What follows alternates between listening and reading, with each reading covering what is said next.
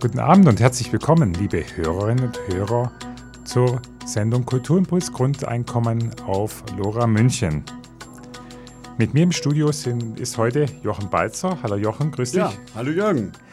Und mein Name ist Jürgen Greiner. In der Technik werden wir begleitet von Felix Jakowitz. Hallo Felix, grüß dich. Der Sendung, der heutigen Sendung, haben wir den Titel gegeben Pflege, Spiegel der Gesellschaft. Ja, in den vielfältigen Kulturen der Welt steht der Umgang mit alten Menschen sieht er äh, mit alten Menschen unterschiedlich aus, insbesondere mit den Gebrechlichen und Hilfsbedürftigen.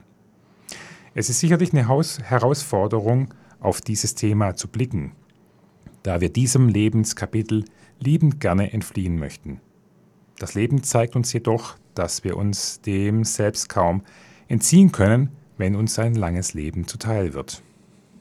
Mit der Einpfle Einführung der Pflegeversicherung in Deutschland im Jahr 1995 hat sich einiges verändert, wenn auch nicht nur zum Guten.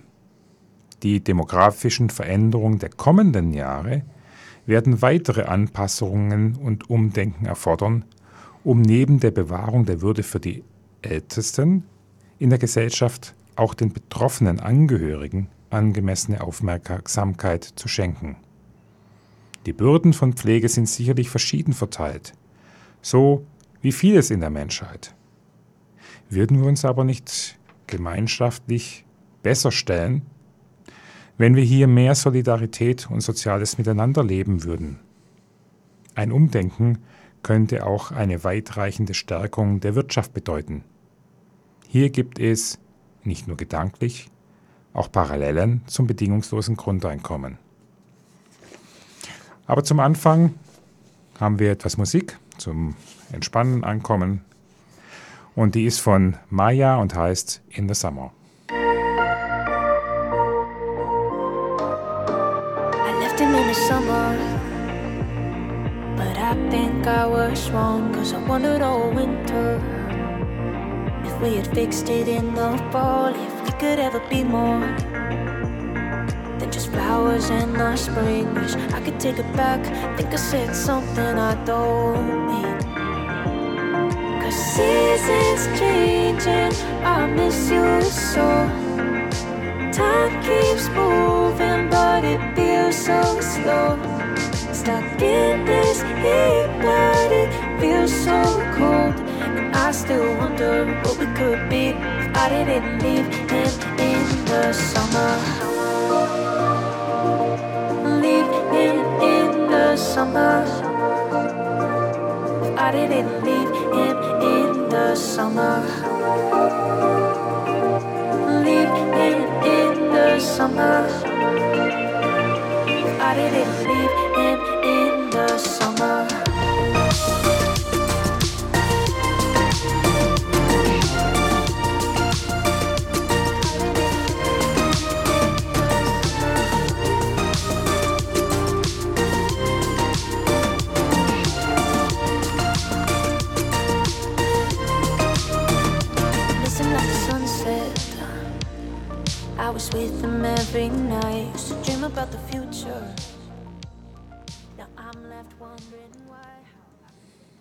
Ich denke, Jürgen, wir könnten am Anfang ein bisschen darlegen, ähm, wie wir da überhaupt zu diesem Thema kommen. Und äh, während ich mich ja nun schon seit einigen Jahren mit den Spezialitäten der Pflegewelt herumschlag, ähm, kam auf dich dieses Thema ja eher so auf, an, auf der Seite zu. Also ähm,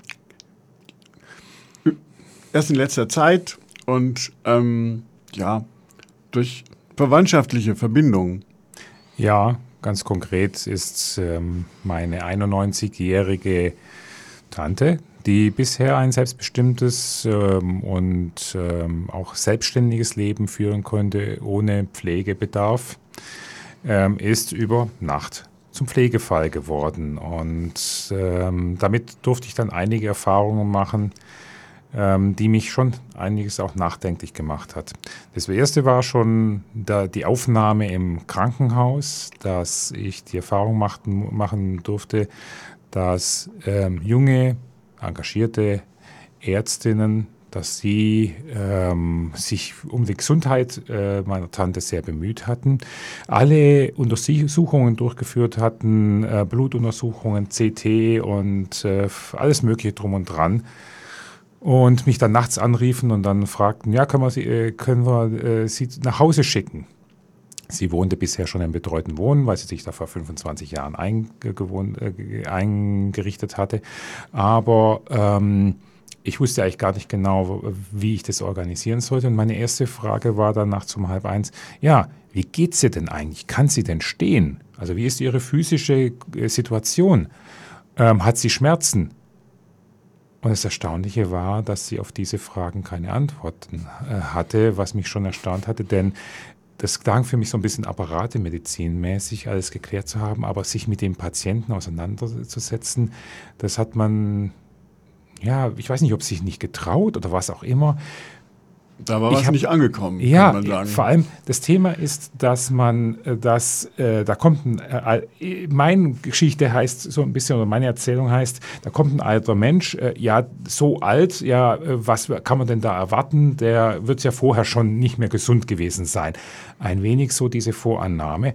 Ähm, statt dass man mit dem Patienten sich dann auseinandersetzt und ähm, äh, Informationen in Erfahrung bringt, ähm, muss ich da beisteuern. Und das ging auch äh, so weiter auch, denn als wir dann zum ersten Mal meine Tante äh, besucht hatten, haben wir starke Veränderungen festgestellt gehabt. Und obwohl die vorher CT gemacht hatten, hatten die keine Gehirnblutung oder sowas festgestellt gehabt, nicht so weit, war alles in Ordnung aus deren ich sage es in Anführungszeichen, aus deren Sicht heraus und wo wir einfach sagten, nein, nein, da ist, hat sich was verändert, massiv verändert, im ganzen Wesen, in ihren Fähigkeiten, äh, in vielen Punkten und äh, ich könnte natürlich vieles irgendwo in Vergleich bringen zu vorher. Und das war wichtig, dieser Dialog mit den, mit den Ärzten, mit der Ärztin dann ihr zu schildern, was war vorher, was sehe seh ich jetzt, was beobachte ich und äh, dann hat sie, sie hat auch aufmerksam zugehört und hat dann gesagt, okay, ich ziehe Neurologen zu Rate äh, und äh, wenige Tage später hat sie gesagt, ja, jetzt im zweiten CT vom Gehirn sehen wir einen Schlaganfall. Und ähm, das ist alles in Ordnung. Was mir fehlt, ist dieses, dass die Ärzte wirklich fragender, einbeziehender dann mit, ähm, mit den Angehörigen mit, äh, umgehen und äh, eingehen, auf die zugehen denn das alles ging von mir aus. Da kam eigentlich nicht ein Anruf und sagen, sag mal, also äh, wie ist das denn bisher gewesen? Was können Sie mir erzählen über, über die äh, mhm. Patientin? Ja. Äh, und äh, auch das andere, was mich im Nachhinein, was ich im Nachhinein erfahren habe, sie war sehr lange im Krankenhaus, sieben Wochen. Das, äh, in der Zeit ist sie auch sehr stark äh, sediert worden, also Beruhigungsmittel gegeben worden, was sie unkontrollierbar gemacht hat. Also sie hat sehr heftig reagiert. Also sie konnte letztendlich ihre, ihr Denken und sie ist ein sehr rationaler Mensch. Sie ist fern von Demenz, äh, aber da sind dann viele Dinge ins Schwimmen geraten und vor allem konnte sie ihre äh, emotionalen Reaktionen nicht irgendwie ähm, rational steuern äh, im Griff haben. Und es hat zu auch heftigen Reaktionen, auch äh, Unfähigkeit mit ihrer Angst umzugehen. Sie Furchtbar. hat eine Traumatisierung mhm. auch gehabt, äh, ähm, als, sie, als das, das, der Schlag passiert ist, der Hirnschlag. Und das sind ja diese Dinge, wo es wirklich schwierig wird. Und dann kam natürlich die große Thematik, okay, es war klar oder wurde früh signalisiert, als so ein selbstbestimmtes Leben, ist so nochmal ein betreutes Wohnen, das wird nur nicht mehr möglich sein. Schauen Sie sich mal um nach einem Pflegeplatz. Ähm, und dann erlebt man das in dem Haus, in dem sie selbst eine Wohnung hat, als Eigentümerin, dass das Haus dann sagt, ja, wir haben im Moment keine Plätze und auch gar keinen Weg, Sitze aufzunehmen. Und wie dann auch durchaus dann so ein Auf und Ab passiert, dann ähm, durch die Wogen ähm, Pflegeplatz zu finden. Ähm, ich würde schon sagen, dass wir noch sehr gut und sehr glimpflich davon sind. Letztendlich äh, konnten wir es einvernehmlich auch oder ganz zum Wollen auch meiner Tante dann so regeln, dass wir sie jetzt in die Nähe geholt haben. Sie wohnte 250 Kilometer entfernt bisher. Und wir haben sie bei uns in der Nachbargemeinde in einem Pflegeheim unterbringen können, äh, was auch nicht ganz so einfach gegangen ist. ähm, weil wir haben zuerst mal Absagen bekommen und wo ich auch durch das Ganze durchgegangen bin, wie ist das, wie läuft das eigentlich mit dem Pflegeplatz finden? Und auch, die, mir haben am Anfang alle Informationen äh, gefehlt, was bedeutet das eigentlich, was sind das eigentlich für Kosten, was kommt da auf einen zu? Und ähm, auch die äh, Erfahrung machen mussten, dass jetzt Pflegeplätze ähm, von letztem Jahr um auf dieses Jahr um 20 Prozent grob sowas mhm. um den Drehbereich teurer geworden sind, äh, dass so ein Pflegeplatz, also über 3000 ähm, Euro kostet, unter 3000 gibt es nichts mehr und äh, nur rein die Aufnahme, da ist die Pflege noch nicht dabei. Die Pflege wird dann natürlich von der Pflegekasse bezahlt. Also das sind schon vielfältige ähm, Erfahrungen ähm, gekommen und ähm, von den unterschiedlichen Stellen des Sozialdienstes im Krankenhaus und weiß ich was alles, Kranken Pflegeversicherung der Krankenkasse, haben wir immer wieder unterschiedliche Informationen bekommen und das in die richtige Relation zu bringen, in die richtigen Reihenfolge, in die richtige Struktur. Das war also auch eine Herausforderung. Und manchmal war ich schon erstaunt, dass eigentlich die professionellen Leute ähm, so gar nicht so ganz in diesen Strukturen agiert haben. Ähm, es lange war im Raum, dass sie eine Reha soll, aber Moment mal, ähm, Reha und Pflege kann ich nicht gleichzeitig beantragen. Und äh, dann brauchten wir die Aufnahme im Pflegeheim, nachdem die Reha plötzlich von den Ärzten verworfen worden ist als Ansatz. Dann kam plötzlich das Thema rein, ja, ähm, dann muss ich die, dem sozialen Dienst darauf hinweisen, okay, dann müssen wir jetzt eine Schnelleinstufung haben, denn ohne einen Pflegegrad äh, vorläufige Feststellung werden wir keine Aufnahme finden. Und dann musste ich mich auch darum kümmern. Da war ich erstaunt, denn das müsste eigentlich doch das tägliche Geschäft und Brot sein. Mhm. Und dieses, äh, in, äh, diese Strukturen aufzudecken, diese Informationen, ähm, da ist man alleingestellt. Jetzt würde ich mich selbst als recht geschickt in solchen Dingen äh, wahrnehmen. Aber das ist natürlich nicht jedem Angehörigen oder sonst irgendwie gegeben. Und äh, da stehen dann die Leute eigentlich ohne eine wirkliche äh, professionelle Hilfe äh, oder eine strukturierte, sinnvolle Hilfe dann schon ein bisschen alleine da. Das fand ich schon, schon auch ein Stück weit Pflegewüste, also äh, Strukturwüste bei uns im, im Gemeinwesen. Ja, ich frage mich gerade, sollen wir vielleicht die Musik vorziehen? Sollen wir die ein bisschen vorziehen? Weil ja, ich glaube, das bringt, dann, macht jetzt Sinn. Dann mhm. machen wir das, bevor, äh, genau. Als nächstes haben wir Musik von, ähm, ah, das habe ich falsch schon aufgeschrieben, äh, von Boom Boom Beckett äh, und der Titel heißt Il Mondo Senza Te, das heißt Eine Welt ohne dich.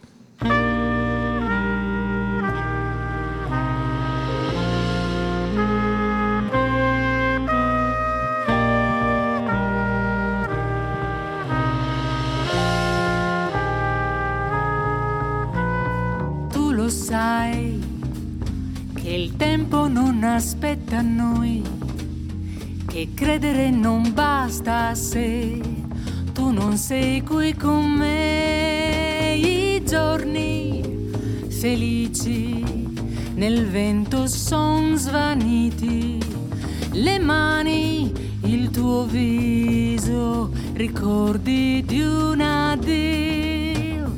Suona per me una musica, mi porta all'allegria riempie la stanza, illumina di magia.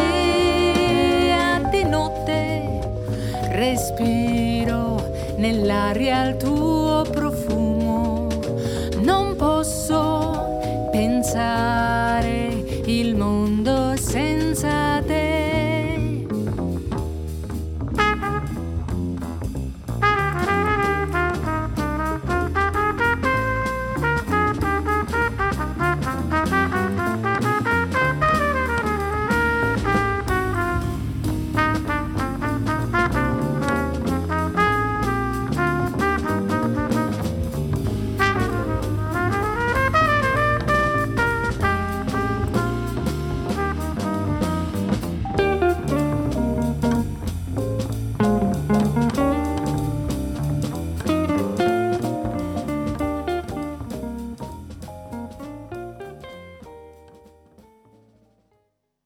jetzt habe ich ja erstmal geschildert gehabt, so wie, wie ich in unvorbereiteterweise in das Thema Pflege oder Berührung gekommen bin oder hineingeschlittert bin, unvorbereitet. Natürlich kann man sagen, okay, irgendwann trifft es einen, aber man ist informativ nicht vorbereitet. Ja, der Angehörige. Genau, der Angehörige, der nicht im, auf Vorrat schon mal sich kundig macht über diese Welt äh, der Pflege.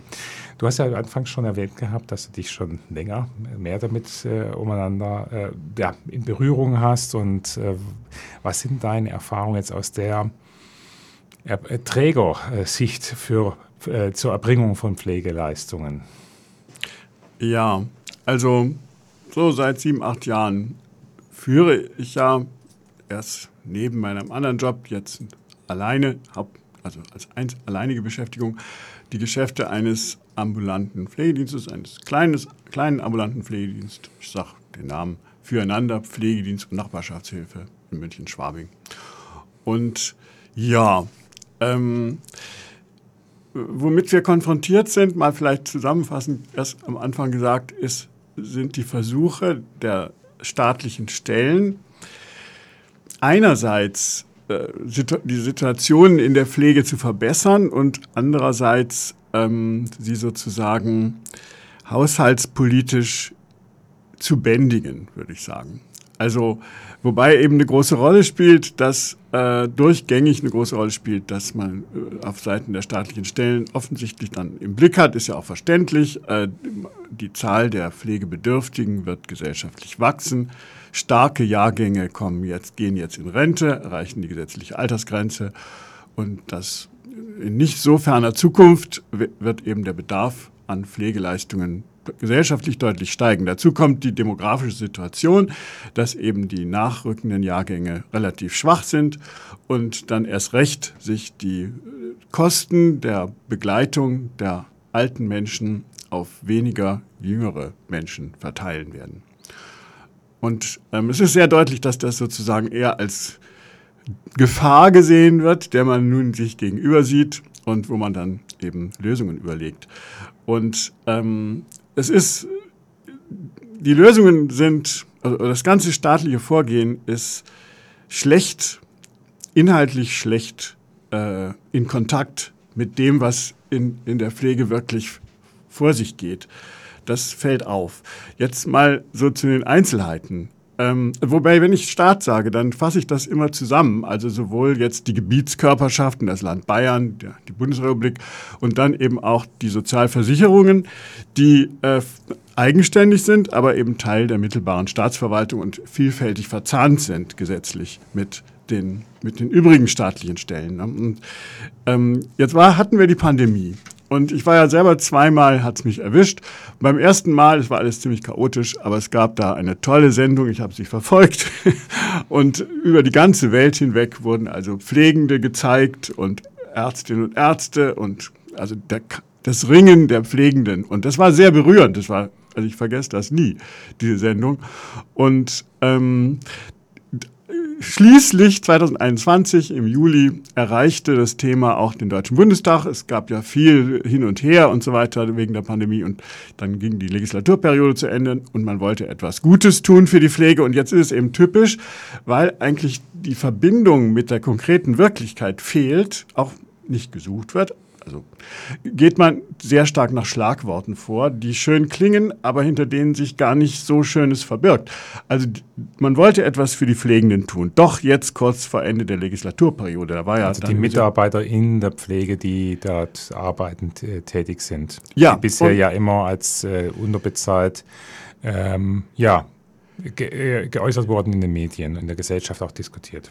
Ja, ich meine, das stimmt ja auch. Also, dass das mhm. ähm, nicht ordentlich bezahlt wird. Das würde ich auch für heute noch sagen. Und, aber die Idee war halt Tarifbindung.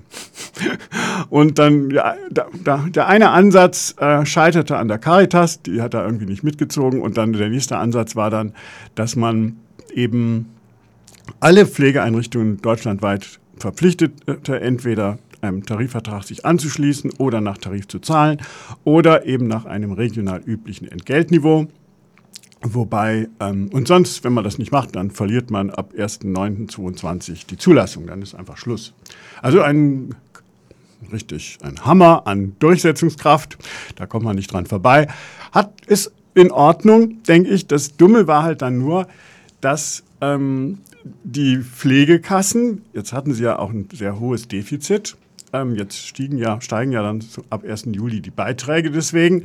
Also die Pflegekassen ähm, waren jetzt nicht geneigt, sich darüber groß Gedanken zu machen, die höheren Lohnkosten irgendwie durch höhere Preise zu kompensieren, ne, sondern da stellten sie sich auf den Standpunkt, ach, wir dachten, dass sie immer schon nach Tarif gezahlt hätten und so. Und ähm, das Schwierige ist halt, dass wenn man ähm, die Lohnhöhe gesetzlich vorschreibt und äh, natürlich die, schon immer die Preise gesetzlich vorschreibt, und wenn man dann die Löhne anhebt, ähm, da, dann gibt es eigentlich nur einen Ausweg, Arbeitsverdichtung. Und diese Arbeitsverdichtung, das heißt, dann müssen eben, müssen wir äh, in derselben Zeit mit denselben Leuten mehr Pflegeleistungen erbringen zu den alten Preisen, damit wir wirtschaftlich klarkommen. Ne? Ich meine, die Margen waren immer klein. Ähm, wir kamen wirtschaftlich klar. Äh, jetzt mussten wir diese Herausforderung bewältigen. Ich, sieht so aus, dass wir sie bewältigen, aber es ist ganz eindeutig, die Touren werden länger, wir müssen mehr Patienten aufnehmen. Ähm, die Kolleginnen und Kollegen, das ist dann anstrengender und wenn, sie, wenn jemand ausfällt, dann muss eine größere Anzahl von Einsätzen verteilt werden auf Kolleginnen und Kollegen, die aber eigentlich schon am Rad drehen. Also ja, am und oberen Limit oder über dem Limit sind. Ja. Auch nicht mehr so leicht einspringen können, weil sie einfach Erholung brauchen. Also wir, das ist rund, also es ist eine interessante Erfahrung, zurückhaltend gesagt, also wie so eine staatliche Maßnahme bis in die Einzelheiten des Lebens hinein sich auswirkt. Ne? Also bis in die Verfassung der, von uns allen eigentlich, die wir da betroffen sind. Mhm. Ich bin auf eine bestimmte Weise natürlich auch betroffen, weil ich mich damit beschäftigen muss, wie schauen die Finanzen aus und wie schaut die betriebswirtschaftliche Auswertung. Und wenn es dann mal nicht so gut ausschaut, das musste ich dann auch aushalten natürlich. Also auch mir ging es nicht besser durch die ganze Geschichte, sodass man sich fast sagen kann, also da wurde etwas mit großem auf, also schon mit einigem Pomp in der Öffentlichkeit präsentiert als Tat für die Pflege und es geht aber hinten raus. Letztlich, also ein Stück weit geht es hinten raus. Ja. Also man hat schön, also ich sage jetzt mal äh, deutlich, die, äh, die Einkommen der ähm, Pflegenden erhöht, aber gleichzeitig die Vergütungen äh, in minderem, äh, geringerer Weise erhöht und damit äh, erzeugt man, wenn man dieselbe Arbeitsweise äh, fortsetzt, die man bisher hatte, würde man Verluste fahren. Ja, ja. Und dadurch muss man letztendlich anders arbeiten, aber das, da gibt es natürlich auch Grenzen. Wenn ich jetzt eine, ähm, eine Einrichtung bin, die stationär ist, die die Leute im Haus hat, dann kann ich da viel mehr optimieren, dann kann ich noch was dazwischen packen. Aber bei einer ambulanten Pflege, ja, ich kann ja nicht schneller von Patient zu A zu Patient B dann fahren und morgen habe ich vielleicht einen Patient, der noch mal ein bisschen äh, mehr, nicht so ganz in die Ideal der Touren hineinpasst und so weiter und so fort. Da ist man natürlich viel mehr, hat man viel mehr Herausforderungen da natürlich zu optimieren. Naja, ich denke mir, dass wir gut, ordentlich gezahlt haben und uns also auch also besser als viele andere Einrichtungen auch vorher schon. Aber ähm, jetzt sind wir halt in, in der Situation schon, dass wir den Patientinnen und Patienten weniger Zeit geben können. Ne, wir müssen strikter einhalten und die Kolleginnen und Kollegen, die machen auch mit, aber das lustig ist es nicht. Also dann eigentlich auf Schritt und Tritt ähm, jetzt äh, also zu überlegen zu müssen, wie viel Zeit habe ich hier, was muss ich da alles schaffen und dann aber auch eben dem Patienten vermitteln zu müssen, so und jetzt muss ich weiter. Das ist eigentlich ständig dabei. Ne? Und das insofern ähm, ist, und jetzt gab es eben eine, die deutliche Tariferhöhung beim TVÖD äh, bekanntlich, da gab es auch die Streiks. Und jetzt ist halt die Pflegebranche an einen Tarifvertrag gebunden, weil das ist im Grunde der maßgebliche Tarifvertrag, der, ähm, der aber für völlig andere Verhältnisse eigentlich funktioniert. Also das ist der Tarifvertrag der hauptsächlich der Gemeinden in Deutschland. Da hängen wir jetzt dran. Das bedeutet für uns 12 Prozent ähm, Lohnzuwachs im mhm. Durchschnitt. Und was die äh, Kassen, Pflegekassen bieten oder die Kostenträger bieten, das sind dann so insgesamt 9% Kompensation. Da kann man sich ausrechnen, ha, das langt nicht. Das langt ja, auch nicht. 3% Defizit. Ähm ja. ja, es ist komplizierter, aber Jetzt, äh, letztlich. vereinfacht gesprochen. Ja, ja, genau. Aber letztlich ähm, und jetzt habe ich auch mal so ein bisschen recherchiert und sehe halt, ja, der, der Staat, es ist ganz merkwürdig, dass er hat noch die alten Parolen, ambulant vor stationär und so weiter. Er, aber in dem, er hat da also so ein Strategiepapier äh, veröffentlicht, der bayerische Staat, gut, gute Pflege daheim in Bayern, klingt nett. Aber mhm. es ist sehr merkwürdig, dass er hat da zum Beispiel so ein Förderprogramm jetzt aufgelegt und da kommen die ambulanten Einrichtungen gar nicht vor. Das ist eigentlich nur auf stationäre und teilstationäre Einrichtungen bezogen. Und man kriegt so den Eindruck, ähm, der Staat arbeitet angesichts dieser Situation, dass er höhere Kosten fürchtet, schiebt er im Grunde die Pflege zurück auf die Angehörigen. Sozusagen in einer Pflegewelt, wo es einerseits hauptsächlich Ehrenamtliche gibt, Angehörige oder andere Freunde, die auf ehrenamtlicher Basis arbeiten und auf der anderen Seite die stationären Einrichtungen, die, sagen mal, sich jetzt öffnen sollen und mehr zum Stadtteil hin. Ähm, die Schwelle soll niedriger werden. Aber ähm, eigentlich wird die professionelle ambulante Pflege eher zurückgebaut. Also da steckt ein Stück weit System dahinter. Und das bedeutet, kann man auch noch mal kurz sagen, in erster Linie, ähm, dass Frauen Ende 50 wieder aus der Erwerbsarbeit gerissen werden und ähm, dann eben auf ehrenamtlicher Basis ihre die Mütter, Väter und so weiter pflegen sollen, in erster Linie. Das werden wir gleich noch tiefer anschauen und auch ein bisschen verständlicher machen. Zuvor haben wir Musik und da hören wir Nadjesta Donetsk äh, oder Donetsk äh, mit dem Titel Summer und heute haben wir wirklich sehr viel Mus sommerliche Musik. Ja, es ist ja auch der Sommer angebrochen. Ja, bitte, Musik.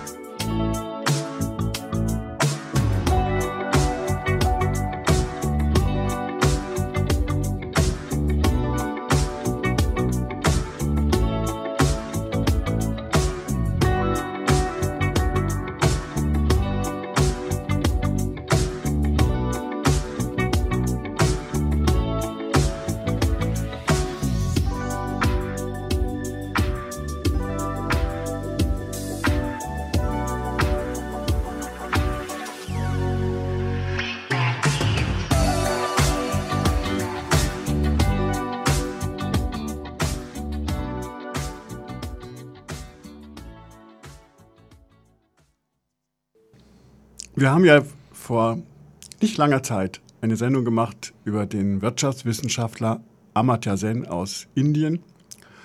Und ähm, daran erinnerte ich mich, als ich das so auf mich wirken ließ, was ich jetzt so berichtet habe.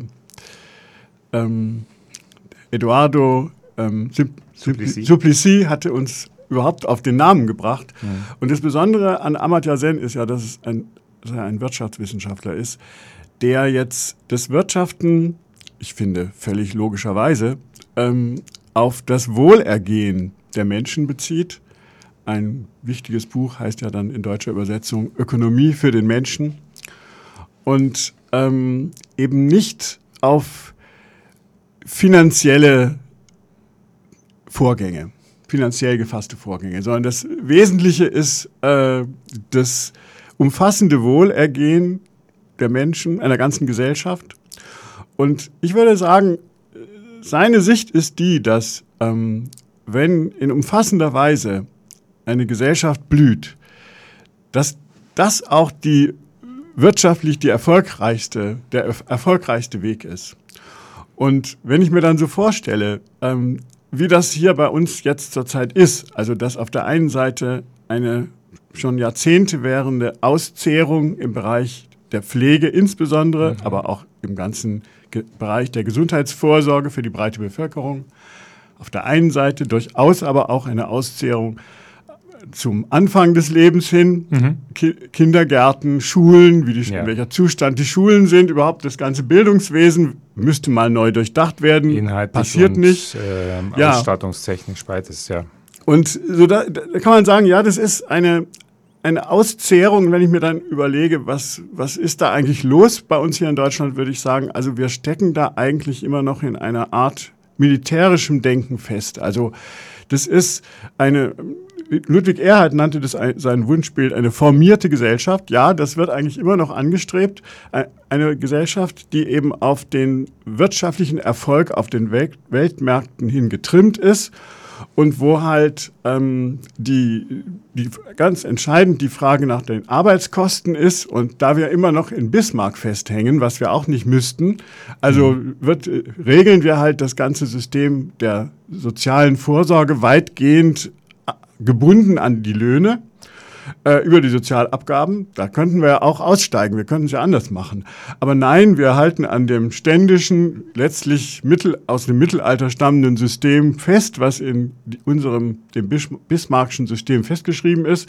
Hier die gesetzlich Versicherten, da die anderen und dann immer eine Doppelstruktur und dann, ähm, ja, dann wollen wir natürlich die Arbeitskosten niedrig halten, die Sozialversicherungsbeiträge runterhalten, dann muss die ja. Pflege billig sein. Um jetzt ja nicht äh, unsere Exportüberschüsse zu sichern, weil wir einfach günstiger produzieren können als andere, nicht nur mit dem technologischen Wissen, sondern grundsätzlich mal, dass wir eigentlich äh, viel mehr produzieren, als das wir je benötigen und exportieren und das natürlich auch nicht zum Wohle der breiten Bevölkerung äh, ankommen. Auch da haben wir das Verteilungsthema der mhm. Ungleichheit, ähm, dass, äh, dass die Gewinne daraus einigen wenigen zugutekommt und die breite äh, Bevölkerung davon wenig sieht, äh, damit auch wenig ähm, ja, Wirtschaftsbeitrag dann auch leisten kann, also auch wenig konsumieren können, sodass eine Binnennachfrage, eine Inlandsnachfrage entsprechend besser aussehen würde. Ja, das, ähm, das Bemerkenswerte ist halt, also das Schwierige finde ich, ist, dass dann eben ganze Bereiche, also eigentlich die Bereiche des gesellschaftlichen Lebens, wo keine, wo die Menschen nicht selber Leistung bringen können, die werden systematisch vernachlässigt, würde mhm. ich sagen. Ja. Ähm, Wenn man die nur als Kostenfaktor sieht. Ja. Und übersieht, dass die ja eigentlich ein eigenständiger Wirtschaftssektor sein können, die zur Bruttoinlandsproduktsbetrachtung einen guten Beitrag leisten können. Denn ähm, das Beste ist doch eigentlich, wenn unsere Wirtschaft zum Wohle der Menschen arbeitet. Das heißt also, wenn, wenn Pflege erbracht wird zum Wohle der Pflegebedürftigen, wenn Bildung zum ähm, Wohle der jungen Menschen oder bildungsbedürftigen, na, bildungsbedürftig klingt seltsam, ähm, oder kranken ähm, Leuten, dass man eben entsprechende Krankenpflege bei äh, zukommen lässt. Und wir haben ja schon gesagt gehabt, demografischer Wandel kommt. Das heißt letztendlich, wir werden einen großen Zuwachs an Pflege haben. Und es ist auch etwas, an dem man eigentlich nicht sparen kann, denn wer pflegebedürftig ist, braucht diese Hilfe. Äh, und daran zu sparen ist, ähm, ist eine Form von Unwürdigkeit gegenüber diesen Menschen, zum einen. Ähm, und zum anderen mal, wenn man es jetzt wirtschafts jetzt gesamtwirtschaftlich sieht äh, für, ein, für ein Land, dann ist es ja auch eine wirtschaftliche Stabilisierung, denn das ist weniger konjunkturabhängig, denn die Pflegenden brauchen ihre Leistung und damit habe ich eigentlich einen, einen soliden, stetigen Sockelfaktor in, in, der, in der Wirtschaft äh, des Landes, über das Einkommen generiert wird, über den Konsum dann erfolgt äh, und so weiter und so fort, die äh, letztendlich ein, ein äh, ja, Gedeihen eines, eines Landes äh, insgesamt auch darstellt. Äh, und das zu übersehen und das als einen Billigbereich zu machen, ähm, das ist ziemlich, das ist eine Milchmädchenrechnung und, und ziemlich schädlich dann für die Gesamtgesellschaft. Das äh, schädigt Teile der Gesellschaft. Ja, und es zwingt uns halt in besonderer Weise ins Hamsterrad, ne? weil interessant ist ja, wenn man sich vorstellt, wie werden denn mein Lebensgefühl, wenn es eine, wenn ich mich darauf verlassen könnte, dass der ganze Bereich des Pflegens schön und würdig versorgt wäre, genauso die Welt der Kinder und Jugendlichen. Dann gäbe es übrigens eine, nicht diese Art von demografischem Problem. Also ich denke mir, in, in den äh, geringen Geburtenzahlen drückt sich halt auch dieser Sparkurs aus. Ne? Weil ja. wenn die Lebensumstände karg sind, wenn es schwierig ist, eine Familie zu gründen und die Kinder zu begleiten. Kinder mei, muss man dann, sich leisten können. Ja, ja, genau. Mhm. Und insofern haben wir dieses Thema ja. selbst gemacht. Und ähm, genau wie, wie, wir auch das Thema der hohen Lohnnebenkosten selbst gemacht haben. Und ähm, weil wir es eben an den Lohn knüpfen. Und ähm, das, das Schwierige ist ja dann, wenn wir das hätten, es wäre eine wirklich das Lebensgefühl einer blühenden Gesellschaft. Und für eine blühende Gesellschaft setze ich mich gerne ein. Also das hat auch was mit Arbeitsfreude zu tun, überhaupt mit Freude im Leben. Und ähm, stattdessen haben wir eine Situation, wo man schon gleich, wenn man so alt ist wie ich, dann 60, in den 60ern, ah, je, oh je, also hoffentlich nicht, komme ich nicht ins Pflegeheim. Ne? Also, ja. und das, das, und genauso ähm, die Eltern, ja, die Staatsschulen und so, also doch lieber in eine Privatschule. Also das heißt, da geht dann die Notwendigkeit an, Vermögen zu sammeln, mhm. damit man günstigere Extrawege gehen kann. Ja. Wodurch jeder auf sich geworfen ist. Das Gefühl, der, das Lebensgefühl eigentlich herabgesetzt ist. Also es ist eine mhm. eigentlich hässliche, nicht schöne Situation. Der ewige Kampf um die bessere Position. Ja. Und insofern, also denke ich, das, also das Wichtigste wäre eigentlich, diese Konditionierung oder dieses Muster in Deutschland endlich mal hinter uns zu lassen. Also wo es immer irgendwie um Krieg geht. Ich meine, jetzt gibt es auch noch mal sogar einen heißen Krieg in der Nähe. Und aber ich denke, auch in diesen Strukturen steckt etwas von einem ja, Wirtschaft als Krieg und wer dann halt und das ist dann immer auch so eine Art Übergang ist.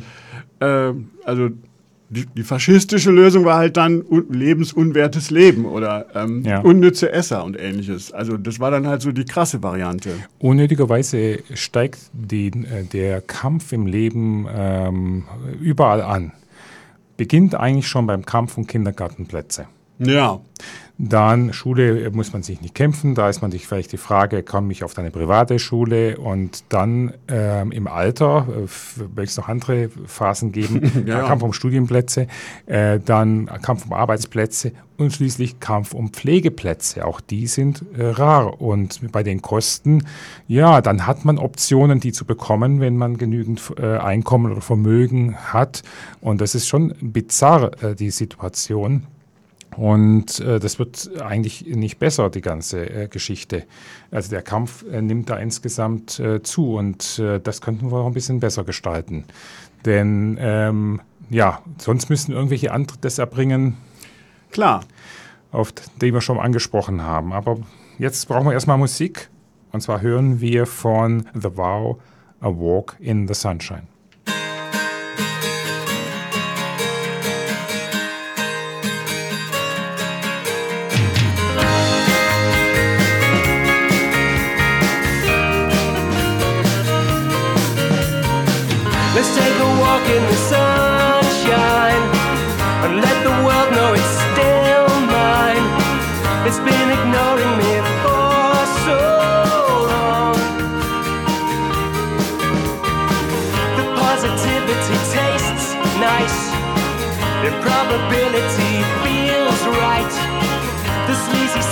The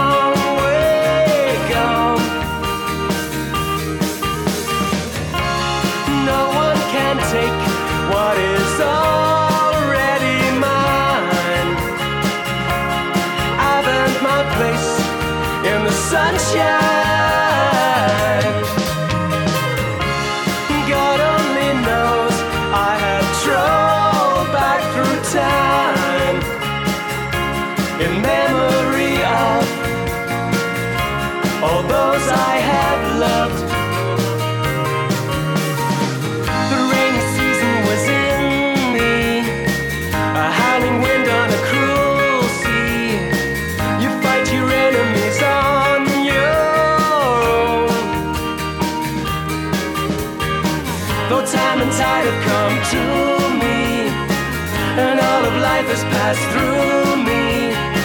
I face infinity still unknown. No one can take what is already mine. I've earned my place in the sunshine. Ich denke, dass diese Malaise in der Pflege die gute Aussichten hat, sich noch weiter zu verschlimmern eigentlich bei solchen Konzepten, die in Hinterzimmern ausgeheckt werden, muss man auch sagen. Also die, was da wirklich, zum Beispiel, was ich da heute beim Landesamt für Pflege gefunden habe, das ähm, hat die Öffentlichkeit eigentlich noch nicht kapiert, was da eigentlich drin steht. Ähm, und da wird auch nie irgendein Pflegender mal einbezogen bei solchen Beratungen. Also da sind äh, die staatlichen Stellen im Grunde unter sich. Ähm, das, also ich denke, ein Grundzug ist eigentlich das, äh, das was Amartya Sen angesprochen hat, dass wenn man eine, darauf hinarbeitet, eine glückliche Gesellschaft zu schaffen, er hat ja auch diesen Human Development Index entwickelt, den die UNO gebraucht. Also wenn man eine umfassend glückliche Gesellschaft anstrebt, dann ist diese Gesellschaft auch ökonomisch. Das ist das Enorme. Und, aber sie ist ökonomisch durch die Begeisterung, durch die Liebefähigkeit, durch die, der Menschen, durch ihre Kreativität. Ja? Und dieser Faktor wird ja immer übersehen, wenn man ähm, nur auf die Geldvorgänge schaut. Ja. Also auf den Profit. Ja, mhm. oder auf die Haushaltsstabilität oder Steuern niedrig und Beiträge niedrig etc. Ne? Mhm.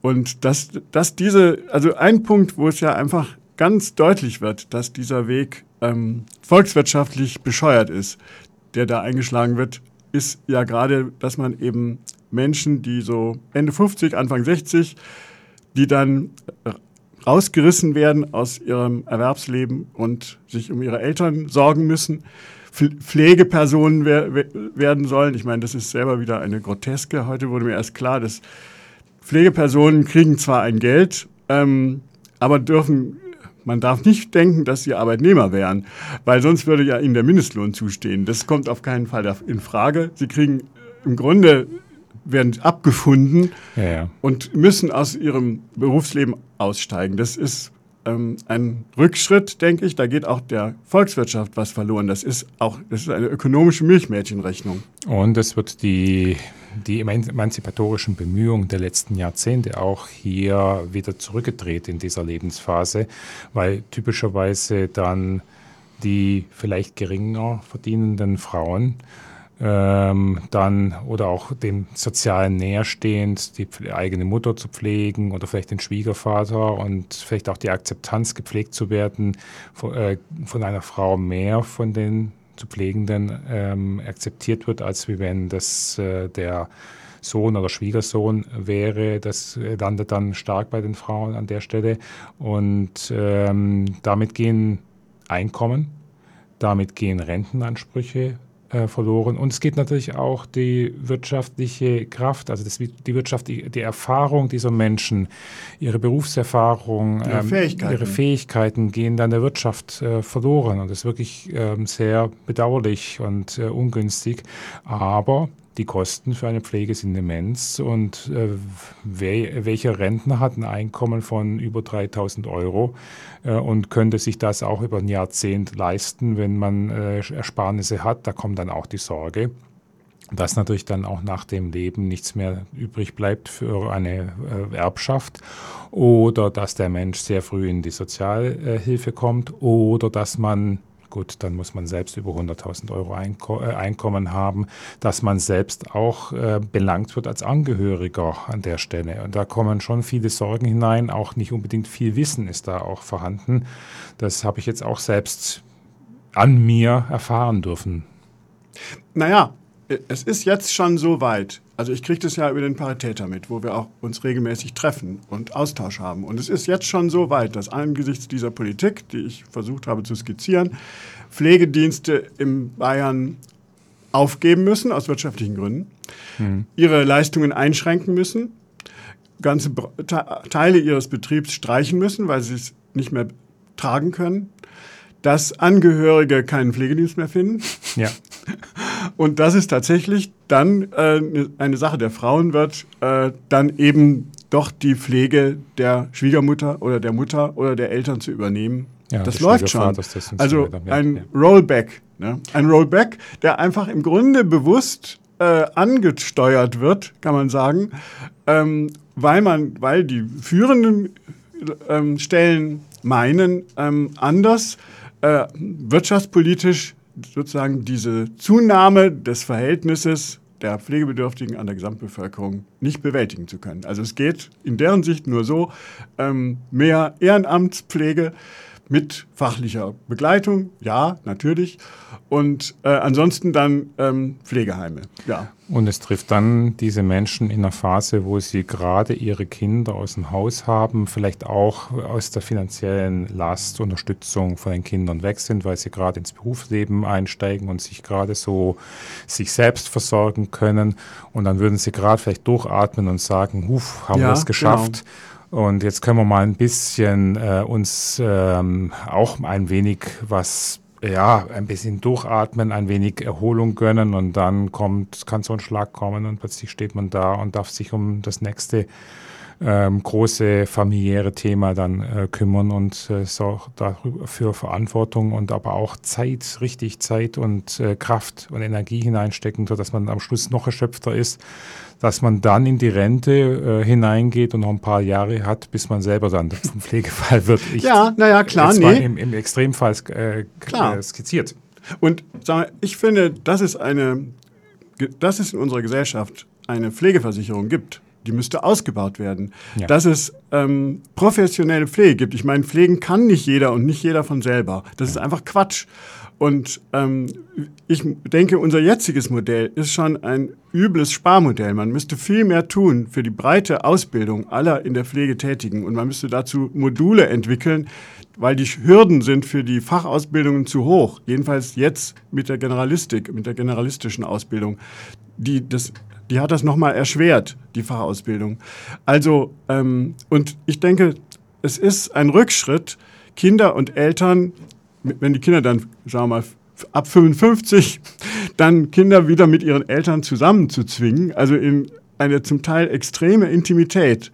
Es ist ein Fortschritt, wenn praktisch dann wirklich Kinder und Eltern ihre eigenen Wege gehen können. Das ist mhm. notwendig. Ja. Einfach weil wir Individualitäten sind mit ihren, unseren eigenen Wegen und das passt nicht immer glatt mit unseren Eltern zusammen und das ist in Ordnung so. Und deswegen denke ich, ähm, ist die Einführung der professionellen Pflege und die Pflegeversicherung ein gesellschaftlicher Fortschritt und wir sollten ihn ausbauen und nicht zurückdrehen. Also das, das sind einfach ähm, bescheuerte Angstvorstellungen in den staatlichen Steuerungsstellen, ähm, die uns letztlich sozusagen geplantes Unglück. Und hier wollen wir an einer gesellschaftlichen äh, Teilsphäre, einem Teilbereich der Gesellschaft sparen, den äh, alten Hilfsbedürftigen ähm, und äh, ihnen das nicht zukommen lassen aus äh, Ers ja, Ersparnisgründen, aus volks äh, gesamtwirtschaftlichen Dingen. Und da kommt mir schon sehr vor, dass das schon auch eine sehr starke Ähnlichkeit hat zu den Aspekten, die wir in der Grundeinkommensdiskussion haben, wo man auch dieses, diesen Neidfaktor oder dieses nicht sehen wollen.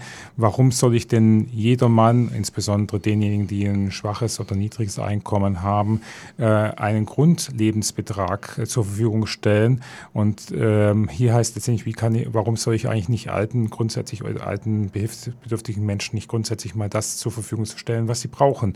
Und da sehe ich eine große Ähnlichkeit in dem Verständnis, in der Haltung, also in der Empathieglosigkeit, in dieser technokratischen, äh, rein zahlenmäßigen Betrachtung, wie können wir sparen, die menschenfeindlich ähm, Ja. mehr äh, für mich ist. Ja, also ein durchgängig eigentlich dem menschlichen Wohlergehen feindseliger Zug. Und Ja. da würde ich auch wirklich mehr für eine Offenheit und das als Wirtschaftsfaktor insgesamt zu sehen und nicht als einen wirtschaftsbremsenden, sondern als einen wirtschaftsstabilisierenden und fördernden, also gesamtwirtschaftlichen Stimmt ja wirken insgesamt, dass es allen gut geht. So, jetzt müssen wir schnell in die nächste Musik gehen zum Okay. Abschluss. Ja, ja. Und der äh, Interpret äh, heißt Yigit Attila und der Sommer, äh, Titel heißt Summer Breeze.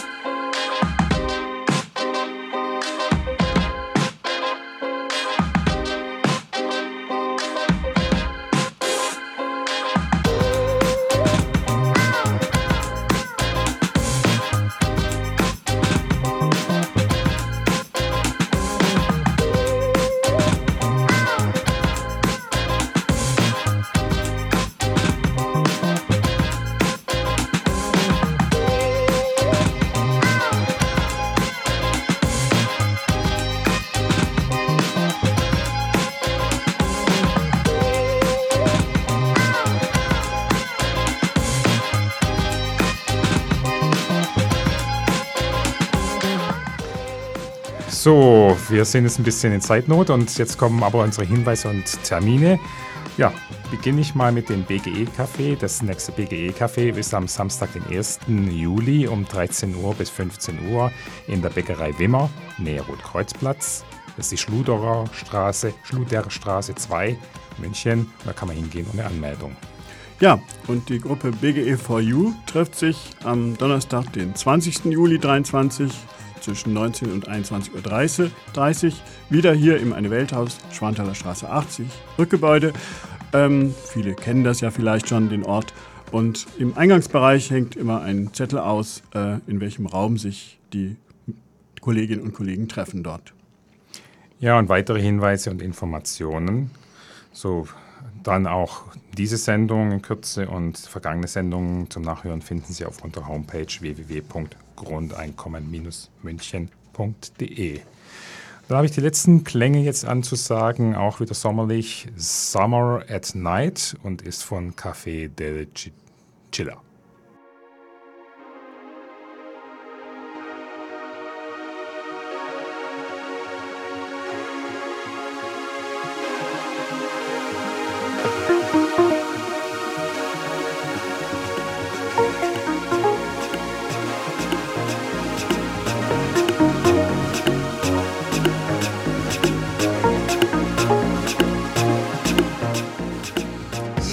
Sie hörten die Sendung Kulturimpuls Grundeinkommen hier auf Lora München. Die Redaktion hatten Jochen Balzer Und Jürgen Greiner. und in der Technik begleitete uns Felix Jakowitz.